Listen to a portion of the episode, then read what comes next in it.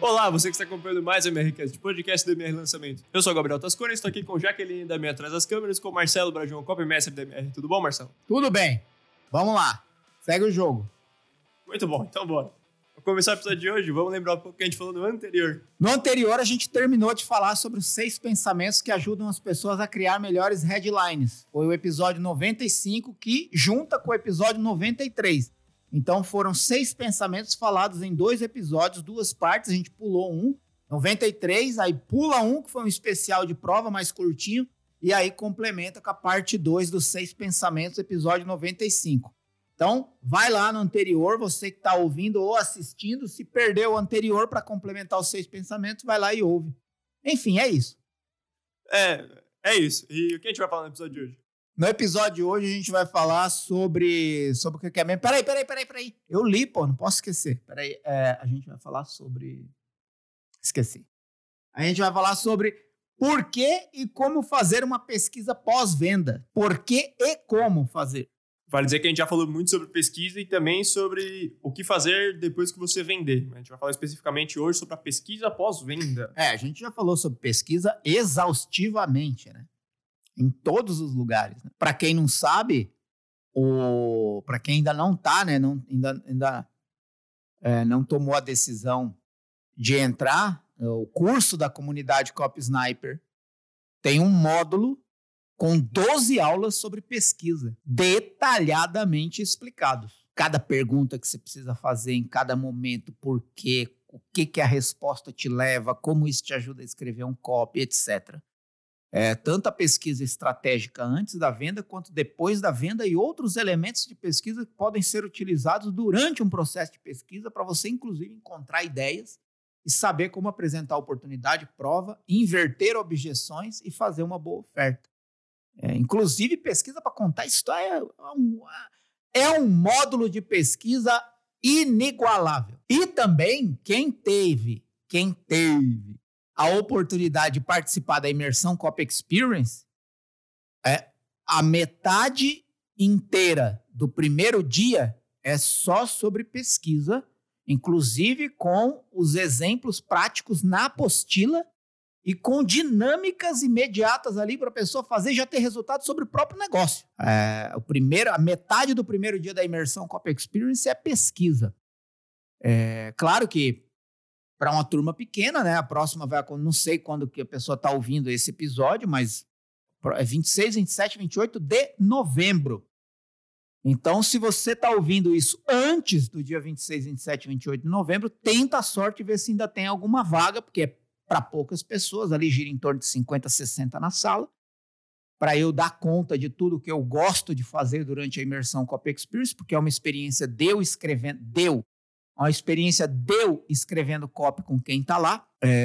Então, é uma experiência única. Claro que o investimento não é investimento de bananas, né? É um investimento significativo, porque eu fico ali 3 dias escrevendo copy com você. Mas eu lembro até hoje também que às vezes que eu fui, as pessoas saíram de lá com muitas vezes o valor investido só em escrever um e-mail. Tem o caso do Danilo, que num único e-mail que ele escreveu lá durante a imersão, ele vendeu 107 mil reais. Tem esse print dessa mensagem na página do Copy, né? Exato. Tem os depoimentos lá. Bom, enfim. É isso. Propaganda feita, merchan garantido. Se você quiser descobrir como acessar a comunidade Copy Sniper e imersão para Copy Experience, fica até o final que a gente te conta. Você já sabe onde tá, mas... Você já sabe onde tá, mas é isso aí. Isso foi um gatilho falido da escassez. Péssimo. É isso. Da escassez, não? Da urgência. Da antecipação, da curiosidade. Sei lá, tudo junto e misturado. Vamos. É isso. Deu errado de qualquer jeito. Muito bom. Então, falar um pouco, Marcelo. Qual que é a importância da pesquisa pós-venda? Ela é tão importante quanto as outras? Mais importante? Eu vejo assim. Eu acho que não tem uma pesquisa mais importante que a outra, sabe? Eu acho que a pesquisa, todo tipo de pesquisa é importante por si só. Porque te abre a mente, te dá condição de conhecer além do que você conhece hoje. Combate a armadilha, o easy at, what you see is all there is. O que você vê é tudo que há. E se você vê é tudo que há, e se você age baseado na única coisa que você vê, aquilo que você ainda não viu não pode estar incluso no que você vai fazer. Filosófico isso, né? Mas, por exemplo, sabe quando alguém fala alguma coisa? Pô, tem isso. Nossa, não sabia. Que legal. Pronto, agora você pode ir além do que você sabia. Então, o que você vê é tudo que há. Isso é uma armadilha. O próximo conhecimento que você tiver vai expandir o que você vê, porque vai além do que você sabe hoje. É filosófico, mas é assim que funciona. Então, eu acho que a pesquisa é sempre um aprofundamento necessário em qualquer área, em qualquer mercado, em qualquer fase da sua vida. Quanto mais você pesquisar, melhores decisões você vai tomar em todas as áreas da vida, incluindo copy, marketing e venda. Para não ficar no relativo da resposta da sua pergunta, a pesquisa pós-venda ela é importantíssima para você saber qual é o perfil das pessoas que de fato compram o que você tem para vender, porque isso vai direcionar como você pode encontrar outras pessoas com o mesmo perfil e ir melhorando a sua segmentação de tráfego. Por exemplo, às vezes você cria um produto achando que as pessoas vão querer comprar ele para ganhar dinheiro e de repente as pessoas estão procurando ele por hobby. Às vezes você cria um produto achando que a maioria que vai comprar é mulher e você percebe que é homem. Às vezes você cria um produto querendo vender para pessoas mais velhas e descobre que a maioria das pessoas que compram são abaixo de 30 anos. São descobertas que você só faz no pós-venda. Às vezes você acha que o seu produto tem um módulo lá que é incrível, que nem eu falei aqui, um módulo de pesquisa. Só que ninguém nunca falou sobre ele. Ou seja, as pessoas estão cagando para ele. Então, é uma forma de você olhar e falar assim, pô, o que eu dou tanta importância, as pessoas não estão querendo, as pessoas estão dando mais importância para outras coisas. É uma forma de você otimizar o seu curso. Ou, às vezes, alguma coisa que você não colocou no curso porque você acha que não é tão relevante, as pessoas estão pedindo. Então, você percebe que você pode melhorar o seu curso. Então, a pesquisa pós-venda, ela é uma das únicas formas de, com precisão, você escalar o crescimento do seu negócio, tanto em geração de tráfego, quanto em vendas e em entrega. Então, todas as fases são melhoradas se você tiver uma boa pesquisa pós-venda.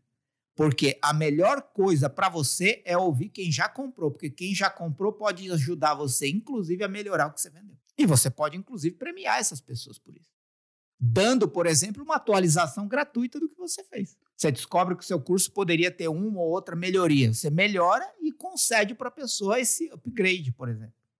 Porque foi quem comprou que te ajudou a entender o que precisava melhorar. Porque o que você vê é tudo que há. O que as pessoas veem junto com você expande. Profundo. Muito bom. Profundo, profundo. E você acha que também a pesquisa pós-venda serve, de certa forma, para melhorar o seu relacionamento e o seu lifetime value?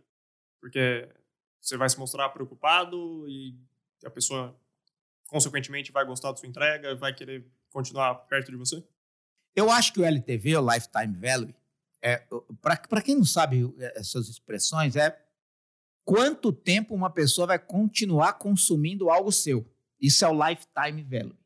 Por quanto tempo a pessoa vai gerar valor para você, né? O valor no tempo dessa pessoa. Então, o tal do LTV é assim. Quando você faz uma pesquisa pós-venda, você pode descobrir, inclusive, produtos novos que você pode criar para oferecer para as pessoas que já compraram. Às vezes, você já tem 2, 3, 5, 10, 30 produtos, né? No caso de uma empresa, por exemplo, no mercado financeiro, geralmente tem mais de 10 produtos. Porque tem produto de fundos imobiliários, tem produto de criptomoeda, tem produto de investimento na bolsa, tem produto de small caps, tem produto de longo prazo, tem produto de opções, enfim, né? É uma ramificação muito grande. Mas, às vezes, por exemplo, você ensina artesanato, você tem um curso de artesanato. Só que quando você pergunta para as pessoas que compraram o curso de artesanato o que mais elas gostariam de aprofundar dentro daquele curso, elas podem dizer, por exemplo, tal técnica, eu gostaria de ter um conhecimento mais profundo sobre essa técnica. Em vez de você fazer um upgrade no curso que já existe, você cria um outro curso paralelo que aprofunda aquela técnica e vende para essa pessoa. Essa é uma alternativa de você vender algo mais barato do que o produto principal. E eu estou falando isso porque isso é uma coisa que eu já fiz. A gente começou vendendo um produto de artesanato principal, que era R$ 697,00, um valor pago por 2 anos de acesso. Não era uma assinatura, não era uma comunidade, era só um curso. que a pessoa pagava 697, tinha 2 anos de acesso. E aí a gente começou a perceber que algumas pessoas queriam aprofundar em técnicas específicas, como stencil, craquelê, scrap decor, tipos de madeira, etc. Então, em vez de a gente ir acumulando aulas no curso e tornar o curso inviável, por demorar muito tempo para a pessoa concluir, a gente manteve o curso como era e fomos criando pequenos cursos de aprofundamento nas técnicas, vendidos por R$ 197. Criamos 8 e todos vendiam bem, porque a pessoa fazia o curso principal, tinha uma visão global do artesanato e poderia escolher. Quase como quando você faz uma faculdade de medicina e quando vai chegando nos últimos anos você tem que escolher uma especialidade. Você se forma clínico geral, depois você escolhe uma especialidade, por exemplo. Né? Não sei se eu estou falando besteira, mas eu acho que é por aí. Então, a mesma coisa, o curso dela se tornou isso. Você faz o curso principal e aí no curso principal você se identifica melhor com uma técnica ou quer aprofundar mais uma técnica, você vai e compra outro curso. Se você é uma pessoa que quer aprofundar várias técnicas, você compra todos. Então, tinha alunas dela que tinham 3, 4, 5 cursos. Então, o que é isso? Lifetime value. Por quanto tempo essa pessoa vai continuar consumindo de mim? Porque toda vez que ela me fala alguma coisa, eu posso criar uma nova solução para ela.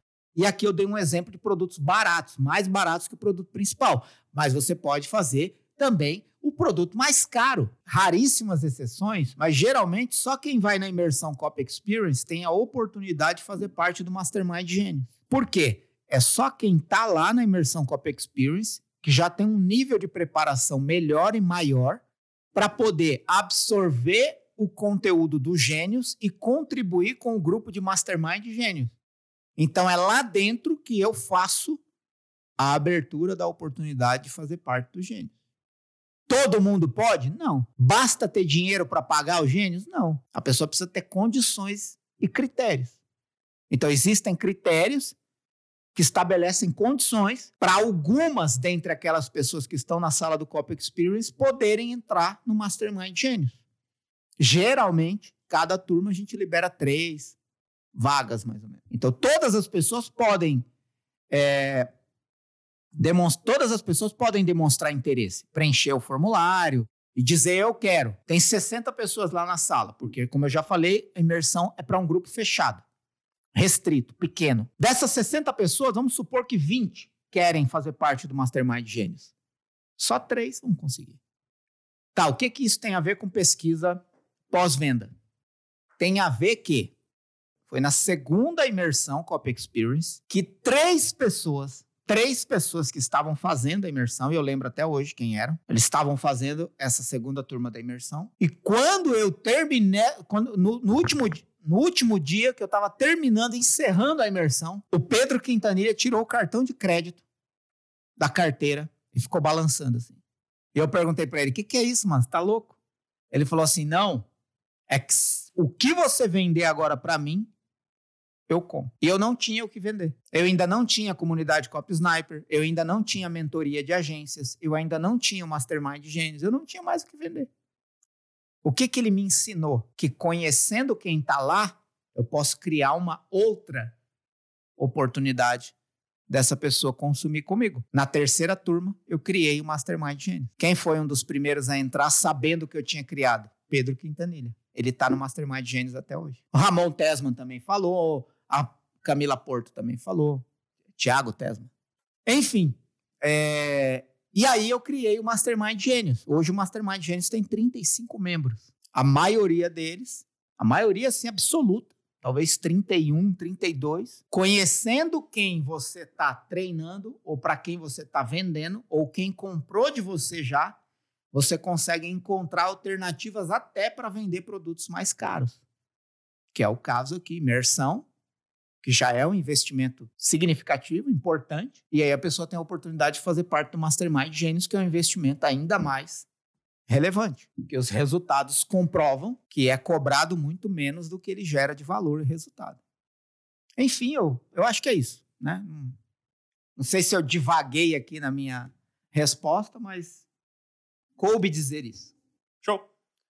E você acha que com o seu tempo de experiência, tendo esse acesso a outras pessoas no Gênios, você percebe que as pessoas dão pouca importância para esse pós-venda? Elas focam muito na venda e esquecem do pós-venda? Eu vou falar Eu estou regravando, né? Todo comunidade Copy Sniper. Todo o curso da comunidade Copy Sniper está sendo regravado. É só você fazer uma simples comparação. É, sabe esse novo estilo de fazer lançamento ao vivo com superprodução, tipo palco de televisão, com telão atrás, câmera vindo de todo lado, aquela superprodução de luzes e cores de lançamento ao vivo? É só você fazer uma comparação. Os lançamentos para vender são mais bem feitos e produzidos do que o curso que a pessoa entrega. Quando você faz essa comparação, você já entende que o pós-venda é menos bom que o pré-venda. Que as pessoas têm mais ganância de vender do que de corresponder à expectativa gerada. Não estou dizendo que os cursos são ruins, mas poderiam ser melhores. Poderiam ter uma experiência melhor, visualmente, para fazer um lançamento desse, com superprodução de áudio, imagem, vídeo local. Mas ele não gasta isso para gravar o curso. Não significa que ele tem que gastar, tá? Mas estou dizendo que poderia ser um ambiente melhor, poderia ser um áudio melhor, poderia ser uma câmera melhor, poderia ter um material de estudo melhor, poderia ter uma gamificação, poderia muitas outras coisas para encantar quem comprou. Não só o processo de encantar quem ainda não comprou para que essa pessoa compre. Então, a minha ideia da regravação da comunidade, do curso da comunidade Copy Sniper é isso. É dar para a pessoa que comprou uma experiência melhor do que ela teve quando eu estava vendendo. Então, só por aí você já entende que sim, as pessoas dão menos importância para quem já comprou. A maioria, tá? E isso é uma visão de mercado. Eu vou mais longe. Vamos pegar um produto físico. Mas entenda e considere as devidas proporções. Se você compra um produto, por exemplo, uma televisão. Vamos supor aqui uma televisão da Samsung. Se você tiver problema com aquela televisão, o que você tem que fazer? Ligar para uma assistência técnica, ligar para a loja pedindo garantia, ligar para a fábrica num saque de atendimento ao consumidor. Enfim, você tem alternativas. Mas você percebe que é você que tem que fazer? O que eu estou falando é o nível de você comprar uma televisão da Samsung e receber um telefonema da Samsung falando: você conseguiu instalar sua televisão bem? Você já está usufruindo dela? Você está gostando da televisão? Deu tudo certo? Seria ou não seria uma experiência diferente? Então isso diz muito a respeito de como a gente se preocupa com quem já comprou. Agora, se você entra num site, clica no link da TV da Samsung e não compra, aí eles se preocupam muito com você. Eles vão meter remarketing, eles vão te mandar SMS, eles vão te ligar. Por que você não comprou? Aí depois que você compra, cadê que eles ligam para perguntar se deu tudo certo? É um exemplo, gente. Considerando as devidas proporções, porque aí você vai falar assim, mas imagina uma fábrica de leite, por exemplo, ter que ligar para todo mundo, tá? Considere as devidas proporções. Mas se você cria um grupo de suporte para a época de lançamento, para vender mais, por que você não mantém essa equipe de suporte para ligar para quem comprou para ver se está dando tudo certo? Então, você quer ajudar ou quer faturar? São medidas que você vai fazendo escolhas. E isso diz muito a respeito do nível que você se preocupa com quem já comprou. Eu acho que isso é muito importante pensar e dizer. Né? E você pode ter a sua medida de preocupação. Mas também por isso é importante conhecer quem comprou, atender bem quem comprou, entregar o máximo que você pode para quem comprou, mais do que você entrega quando você quer encantar a pessoa antes de comprar. Eu acho que aí tem um outro ponto também. Que uma parte da nossa necessidade é fantasia, né? É aquilo que eu falo. Você vai na Disney, você se diverte, você se empolga. Mas não adianta reclamar que dentro da fantasia do Mickey tem uma pessoa como você. No fundo, aquilo é uma mentira. Uma mentira? Não. Eu considero uma fantasia necessária para nos entreter. Então, acho que tem muito disso também. Só que se você pode conduzir a pessoa usando isso antes de comprar, por que não depois? Aí entra a Disney. A Disney, ela impressiona mais depois que você compra do que antes. Eu sou prova disso porque eu nunca quis ir para Disney. Quando eu fui para Disney, eu tinha 41 anos de idade. Nunca quis ir para Disney, mas a minha esposa queria ir. E era o ano dela escolher para onde a gente ia viajar. Ela escolheu a Disney e eu fui. Só que eu tenho um hábito. Quando você está fazendo alguma coisa que você nunca fez, faça aquilo como se a sua vida dependesse daquilo. Porque você vai conseguir absorver sem preconceito tudo que aquela experiência pode te oferecer, tanto de positivo quanto de negativo, mas se abra, se entregue. E eu fui. Acho que eu já contei aqui essa história, né? Que no primeiro dia, antes de abrir o parque, quando abriu o parque, eu comecei a chorar, por causa da experiência que eu tive. E eu percebi que tudo que eu já tinha assistido, lido, visto sobre a Disney, e tudo que ela usou para me impressionar, para eu comprar aqueles ingressos, eu fiquei lá 12 dias, fui em todos os parques 2 vezes, em cada um dos parques 2 vezes. O que eu vivi e experimentei lá foi absurdamente maior do que a experiência que eu já sabia, conhecia ou que eu vivi com a Disney antes de comprar. Por isso que eu saí de lá querendo voltar. E ainda não fui por causa da pandemia. A Catarina nasceu, tá só com 4 meses, não convém, mas em breve vou voltar. Por quê? Porque a experiência depois que eu paguei, maluco do céu. Claro, pode ser que tenha pessoas que não tiveram a mesma experiência que eu, né? Foram pra Disney, acharam uma bosta e não quer voltar nunca mais. Tá tudo certo. Mas pra mim, então, eu sou um cliente não satisfeito, absurdamente satisfeito. Muito mais do que eles conseguiram me encantar antes de eu comprar. Então, você tem... Lá no copy dele, você fala de tipo um script que você tem, de perguntas que você gosta de fazer em pesquisa pós-venda. Sim. Vai entrar um pouco nele agora. Beleza. Quer que eu fale a pergunta e você comenta ela? Pode ser. A primeira pergunta que você tem é: você está conseguindo seguir a sequência de aulas? E uma segunda pergunta, caso não, qual o problema? Qual o motivo? Por que você não está conseguindo? Essa é uma pergunta que eu gosto de fazer. Claro, já ficou evidente que é uma pergunta que eu gosto de fazer quando estou vendendo curso online, né? Treinamento, programas online e tal. Por que isso é importante? Porque existe uma média mundial de que 5 a 7% das pessoas apenas terminam o que começam, né? Isso não é um fator Brasil, isso é um fator mundo, né? As pessoas são assim. As pessoas tendem a não terminar o que começam. Então, quando você pergunta para a pessoa se ela está conseguindo seguir a sequência de aulas, é importante porque a pessoa pode simplesmente dizer sim e está tudo certo. Mas se ela disser não, nesse caso, é mais importante do que o sim, porque ela pode te dizer o motivo pelo qual ela não está conseguindo seguir as aulas. E, às vezes, ela não está conseguindo seguir as aulas por uma questão técnica de complicação do ambiente onde ela está consumindo aquelas aulas. Ou, às vezes, uma aula muito pesada, não carrega em alta qualidade na internet que ela tem. Ou, às vezes, ela não está conseguindo seguir porque ela não está tendo tempo de assistir e aplicar. Ou, às vezes, ela pode não estar conseguindo seguir por causa de uma rotina desequilibrada que ela tem. Então, é importante você descobrir, primeira coisa, o problema é do meu lado ou do lado dela? Esse é o primeiro filtro que você faz de problema. Tá conseguindo seguir as aulas? Tô. Beleza.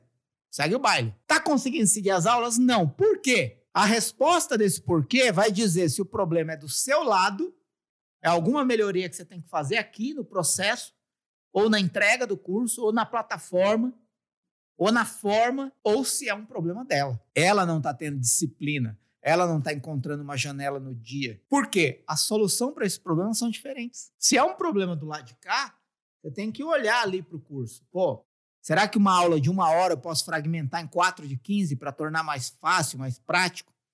Será que isso aqui precisa de uma ferramenta prática de aplicação do que foi falado na aula? Será que a aula subiu... será que a aula está exigindo uma banda de internet maior do que a pessoa tem? São questões técnicas. Você vai ter que olhar para isso. E aí vai ter que criar alternativas para melhorar o consumo desse curso, desse treinamento. Se o problema é do lado de lá, o trabalho é de motivação, acompanhamento e suporte. Talvez você mandar um e-mail para a pessoa ou uma mensagem lembrando ela ou fazendo uma pergunta, olha, que dia dessa semana você vai assistir a próxima aula? Enfim, de repente fazer uma aula ao vivo para motivar a pessoa, para jogar a pessoa para cima, sabe? Enfim, as soluções são diferentes. Então é importante você saber se a pessoa está conseguindo seguir e se não está, por quê? O que está atrapalhando. Porque aí não adianta simplesmente você perceber lá, pô, as pessoas não estão terminando e você dá de ombro porque as pessoas já pagaram. E por que isso é ruim? Porque uma pessoa que não termina nunca vai falar bem do seu curso, porque ela não conseguiu o resultado. Então, você percebe? Não basta você olhar e falar, pô, eu vendi meu curso para 100 pessoas, mas só 5 terminaram. Isso não é pesquisa. Isso é constatação. Isso é um fato trágico. A pergunta é, por que 95 não terminaram? O problema é do lado de cá ou do lado de lá? Porque se essas 95 pessoas não terminarem, são 95 depoimentos a menos que você pode ter. 95 vidas a menos propagando o que você transformou na vida delas. Porque eu gosto de dizer que uma pessoa transformada é um copy infinito. Porque se de fato você transformou a vida dela, ela vai falar bem disso para os outros para sempre. É infinito. A segunda dela, segunda pergunta, é o que você mais gosta no curso, programa ou treinamento? Essa pergunta, ela é uma exemplificação do que eu já disse antes, né? Quando você faz essa pergunta, o que você mais gosta no curso, no programa, no treinamento, é uma oportunidade de você saber o que você precisa otimizar, né? O que você pode otimizar. Ou, às vezes, até mesmo que você pode transformar num novo produto, né? Por exemplo, que nem no caso lá do artesanato, que eu dei o exemplo aqui. Quando você tem 100 pessoas que compraram o curso de artesanato, e 60 falam que o que mais gostou foi a aula de stencil, por exemplo, você tem uma pérola na mão. Pô, vou criar um curso de stencil para vender para essas pessoas que mais gostaram disso, um curso profundo sobre stencil, que é uma técnica de artesanato, de pintura de artesanato, né? Quando eu falo também a pergunta aberta ou itens que você pode monitorar, é o seguinte, quando você deixa uma coisa aberta, a pessoa pode falar inúmeras coisas que estão fora do seu controle. Por exemplo, eu gostei da sua didática. Ok, você não pode melhorar isso. É o que é. Não diz muita coisa. Agora, você pode colocar opções. Você pode colocar opções, por exemplo, os módulos, por exemplo, as ferramentas que o curso entrega, por exemplo, as dinâmicas práticas, enfim. Você pode colocar alguma coisa que você quer. Aí, se você percebe que alguma coisa que você achava que estava muito bom, ninguém escolheu como que mais gostou, é um ponto de atenção. Percebe? Então, são descobertas que você vai fazendo para te ajudar a tomar melhores decisões, tanto para melhorar o curso, quanto para os próximos copies para vender esse mesmo curso. É isso. E a próxima também, acho que entra, meio que um complemento desse, né? O que você acha que pode melhorar. Exato, é a mesma coisa. Você vai descobrir o que a pessoa não está gostando ou o que a pessoa está gostando menos. E pode, inclusive, descobrir uma coisa que você achava que as pessoas iam gostar muito e as pessoas não estão gostando. Então, ou você simplesmente tira ou melhora. Mas é importante saber. Não adianta supor, né? Eu acho que a pesquisa ela é importante justamente para você não ter que tomar decisões baseadas no achismo ou na suposição.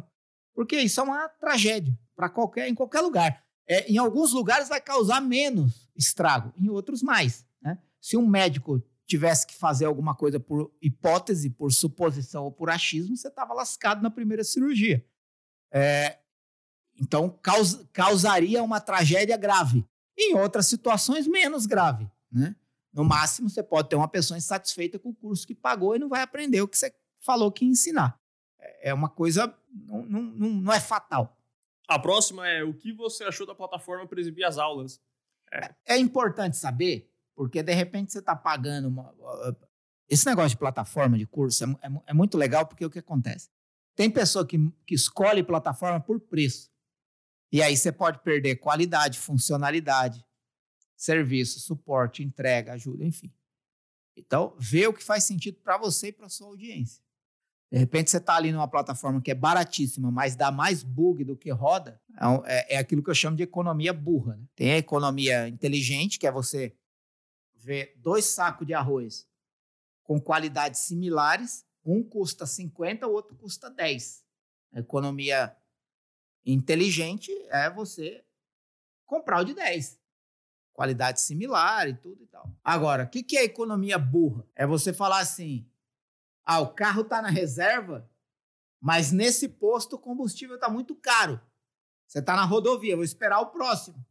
Economia burra, porque você precisa do combustível agora, cara. Você não sabe quando você vai encontrar outro posto, então... Vai acabar no meio do caminho, você vai ter que voltar para esse mesmo posto, cara, andando. Exato. Então, tem algumas economias no mercado, e aqui estou falando de marketing, de venda, que são burras, literalmente burras.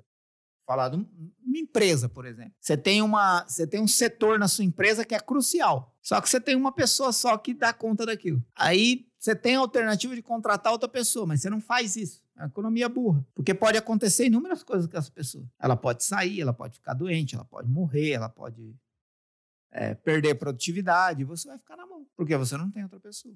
Porque se tudo der certo, em algum momento ela vai tirar férias, né? Exato. E aí você está economizando para não pagar uma pessoa a mais. Às vezes até sobrecarregando esse funcionário, sem necessidade. Enfim. Essa pergunta te dá a condição de medir. Tem realmente uma plataforma que atende às expectativas e se ela está rodando perfeitamente como você espera e precisa. A próxima é a... Eu posso dizer, a pergunta mais perguntuda, assim. Pergunta mais o quê? A pergunta mais perguntuda. A pergunta que diz muito, mesmo dizendo pouco. É, em uma escala de 0 a 10, quanto você recomendaria essa solução para um amigo? É engraçado que esse negócio de escala de 0 a 10, tem pessoas que acham que não funciona, isso é comprovado cientificamente. Tem todo um método por trás, né? Todo um método. Inclusive, na ciência médica de dor, preciso e eficaz que existe para diagnóstico de dor, intensidade de dor. Não é de 0 a 10, tem o de 0 a 10 também. Tem o de 4 carinhas, como está a sua dor no momento, e tem o de 0 a 10. Numa escala de 0 a 10, quanto é a dor que você sentiu? Minha esposa passou por um procedimento esses dias e o médico fez exatamente essa pergunta. Numa escala de 0 a 10, qual foi a dor que você sentiu? Ela falou 6. Para o médico, não é grave. De 5 para baixo não é nada. Agora, se a pessoa fala 9, 10, ela não quer sentir aquela dor de novo, é insuportável. Então, é preciso algo alternativo rápido. De 0 a 10, qual é a dor que você está sentindo? 5. Ih, calma aí. Tá de boa, entendeu? Quando eu quebrei o pé. Cheguei no hospital com o pé pendurado. De 0 a 10, qual a dor que você está sentindo? Eu falei 3, não estou sentindo dor. 2. Eu sinto dor mental quando eu olho, né? Eu estou apavorado com o meu pé pendurado. Não estava doendo? Não. Pô, calor, adrenalina, tensão, você sente menos dor, né? Dói um dia depois. Para explicar a metodologia. Algumas pessoas acham que isso é uma pergunta aleatória de coach. Não, isso é uma pergunta cientificamente comprovada que funciona. Quando a pessoa tem consciência do quão longe, médio ou perto ela está daquilo que ela está dizendo. Então, de 0 a 10, quanto você recomendaria a solução para um amigo? Só que essa pergunta, especificamente, ela é uma pergunta chamada NPS, Net Promoter Score, que foi criado por um cara chamado Frederic Heijer, não sei, Fred alguma coisa, eu acho que é Fred alguma coisa, Frederic Heijer. Mas se você procurar na internet metodologia NPS, N de navio, P de pato, S de sapo, NPS, você vai encontrar essa metodologia explicada detalhadamente. O que ela mostra? Ela mostra níveis de decisão que você tem que tomar em relação ao seu produto ou empresa, dependendo do número que a pessoa dá na resposta. As únicas que são positivas, válidas, que basta otimizar, melhorar e continuar fazendo, é 9 e 10. 9 e 10 são ok. A pessoa respondeu abaixo de 8, de 8 para baixo, atenção, alguma coisa você tem que fazer, porque está tendendo a ser ruim, né? Então tem os detratores, tem os... Enfim, tem lá, tem que... eu não estou aqui agora com detalhamento. E aí tem também uma conta que você faz baseado no quanto de pessoas que respondeu e quanto que você conseguiu dessa nota NPS, desse Net Promoter Score. Dentre 0 a 10, quantos respondeu de 0 a tanto, de 7 a 8, de 9 a 10, enfim, você faz uma conta lá e aí você vai descobrir 4 níveis. Em um desses 4 níveis está o seu produto, ou marca ou empresa. E aí existem soluções específicas para cada um desses níveis. Tudo isso numa única pergunta de 0 a 10. Se você comprar...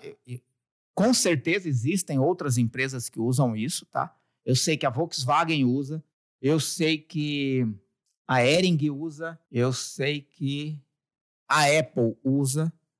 Muitas outras empresas usam, mas, por exemplo, hoje se você compra um produto da Apple, provavelmente dentro de 24 horas você vai receber um e-mail com essa pergunta. Só essa pergunta. De 0 a 10, qual a probabilidade de você recomendar produto Apple para um amigo ou familiar? E aí você vai lá e toca. De 0 a 10, acabou, e eles estão medindo lá o NPS. O NPS é um índice de qualidade daquilo que você está entregando. Você não precisa aplicar toda a metodologia.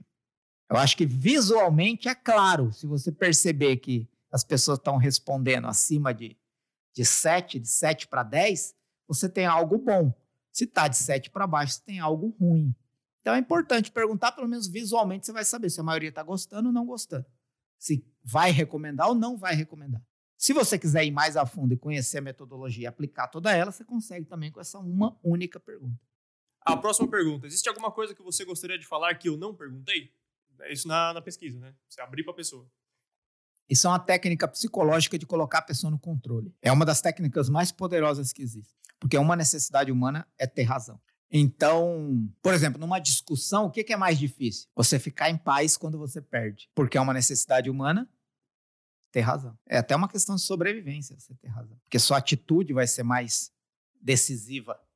Quando você não tem razão do que você está fazendo, você não tem razão para fazer. Percebe?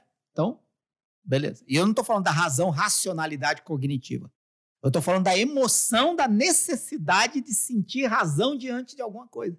A própria razão é puramente emocional. Sabe aquelas pessoas que falam assim, eu sou mais racional? Isso é puramente emocional. É um mecanismo de defesa. É um mecanismo de segurança. É um mecanismo de blindagem. É um mecanismo de se sentir superior a quem é emocional. É puramente emocional. Se sentir superior, sabe? Beleza, mas não vou entrar nesse mérito. Então, quando você diz para a pessoa assim, você fez uma pesquisa com a pessoa respondeu lá muita coisa, algumas ela ticou, outras ela escreveu e tal. E aí você vai e fala assim, tem alguma coisa, existe alguma coisa que você gostaria de falar e eu não perguntei? Nessa hora, o que você arranca da pessoa? Aquilo mais espontâneo que ela queria falar e não encontrou oportunidade. Sabe quando você percebe que uma pessoa quer participar de algo e você dá a voz para ela? Tipo assim, conta para nós a sua experiência. A pessoa fica feliz de poder compartilhar. É isso. Entendeu? É isso. Sabe, é a sua vez agora. É a sua vez agora. Fala. Aí a pessoa se sente no controle. Ela se sente mais à vontade. Ela sente que ela está no domínio da situação. Ela sente que você deu para ela a vez e a voz de falar o que ela quiser, sem nenhum filtro, sem nenhum limite, sem nenhum critério. Você pode perceber que todas as outras perguntas têm critérios, têm limites, têm... Não é uma pergunta específica, objetiva. Essa não, é absurdamente abrangente. A pessoa pode te pedir em casamento e te mandar para o inferno. Entendeu? Então, é importante, porque você vai arrancar da pessoa a espontaneidade. A pessoa pode simplesmente falar nada. Muitos falam. É, mas... E isso é um bom sinal. Tá tudo certinho, não tem nada para desabafar. E pode ser um desabafo positivo também. A gente não precisa ficar também com minhoca na cabeça que a pessoa sempre vai desabafar algo negativo. As duas últimas agora. Essas são... Talvez você tenha adicionado recentemente. Você falou no último copy dele que são perguntas bônus. Você adicionou recentemente. Qual a sua maior dúvida ou receio na hora de adquirir a sua solução? Não adianta você achar que a pessoa bateu o olho no copy e falou, meu Deus, eu vou comprar, que lindo, maravilhoso. Ela passou por alguns processos de dúvida, de receio. Não adianta. Raramente alguém compra algo com 100% de certeza absoluta imediatamente, sem pensar em nada. Ela pensa em alguma coisa. Então ela pensa que, eu fiquei pensando, será que era a minha vez de fazer isso? Será que isso era para mim? Será que eu estava pronto para o momento de fazer isso? Será que eu tinha dinheiro suficiente para investir nisso? Será que era o momento de gastar dinheiro com isso? Então, é importante você saber por quê. Porque você prevê as principais objeções que vão aparecer todas as vezes que você for vender isso. Por quê? Porque quando você pergunta para um determinado número de pessoas sobre alguma coisa, mesmo que a mínima parte responda, provavelmente elas refletem o contexto da maioria. Não é à toa você vê aí pesquisas, né? Pesquisas de opinião, pesquisa política, pesquisa disso, pesquisa daquilo. Geralmente, as pesquisas refletem o sentimento da maioria. Geralmente, com raras exceções até, pode-se dizer. Então, é importante você fazer essa pergunta porque você consegue elencar uma relação de objeções que provavelmente vão aparecer na cabeça das pessoas todas as vezes que você for fazer um copy para fazer aquela venda, aquela oferta. E aí você pode se precaver e inverter essas objeções, até mesmo antes que elas apareçam. Show. E a última delas, está relacionada com essa também. O que foi decisivo para você ultrapassar isso, essa objeção que você tinha, e tomar a decisão de adquirir? Essa pergunta é importante porque a própria pessoa te dá como ela inverteu essa objeção na cabeça dela. Como ela mudou de opinião? Pô, ela achava que não era pra ela. O que te fez mudar? Porque aí quando ela me fala, eu vou e uso isso no copy. Então, é tão simples quanto isso. Por isso essas perguntas são simples, mas profundamente importantes. Porque elas vão te dar um parâmetro de percepção muito bom em relação à objeção e como quebrá-la. É isso. Então, acho que com isso a gente encerra esse episódio de hoje. Sim. Alguma consideração final, Marcelo? Algum comentário?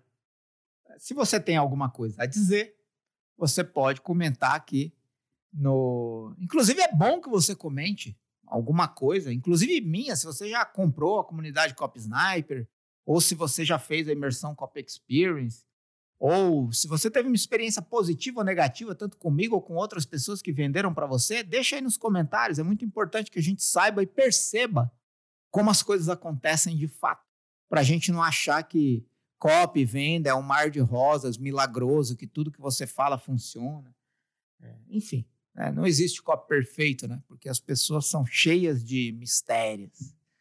Então, quanto mais profundo você entender, quanto mais pesquisa você fizer, mais capacidade você vai ter de tomar decisões assertivas sobre as próximas vendas que você precisa fazer. É isso, deixa o comentário aí. É isso. Quando você tiver, tem playlists e listas de reproduções para os outros episódios da MRCast. Vai lá, escuta o que você quiser, assiste o que você quiser. Se você tiver no YouTube, links importantes aqui na descrição. Imersão Copy Experience, que se você está assistindo perto da época que saiu esse vídeo, está chegando. Comunidade Copy Sniper também aqui embaixo. Canal Copy Daily também. Se você não tiver no YouTube, tiver no Spotify ou outra plataforma de reprodução de áudio, ou você vem aqui para esse vídeo no YouTube, ou você vai no Instagram do Marcelo, @marcelobrajão, que tem os links lá também. E é isso. Muito obrigado a você que acompanhou até aqui e até mais. Sabe outro que tem essa habilidade? O Augusto Cury. Quando uma pessoa faz sucesso e é um livro muito lido, e você percebe que tanto intelectuais quanto, enfim, pessoas com pouca formação leem esse livro, você percebe que não há, aquele livro não é segmentado para um nível de intelecto. Por exemplo, Daniel Kahneman, mano, é um livro cansativo até para quem estuda. Tipo, eu sei disso porque cada 10 pessoas que eu recomendo Daniel Kahneman, 9,5 para de ler no meio. E não daria para, tipo, simplificar? Dá, mas não é o estilo. Às vezes a pessoa não tem essa habilidade. E aí, se ele tentar fazer isso, alguém tentar fazer para ele, pode acontecer duas coisas.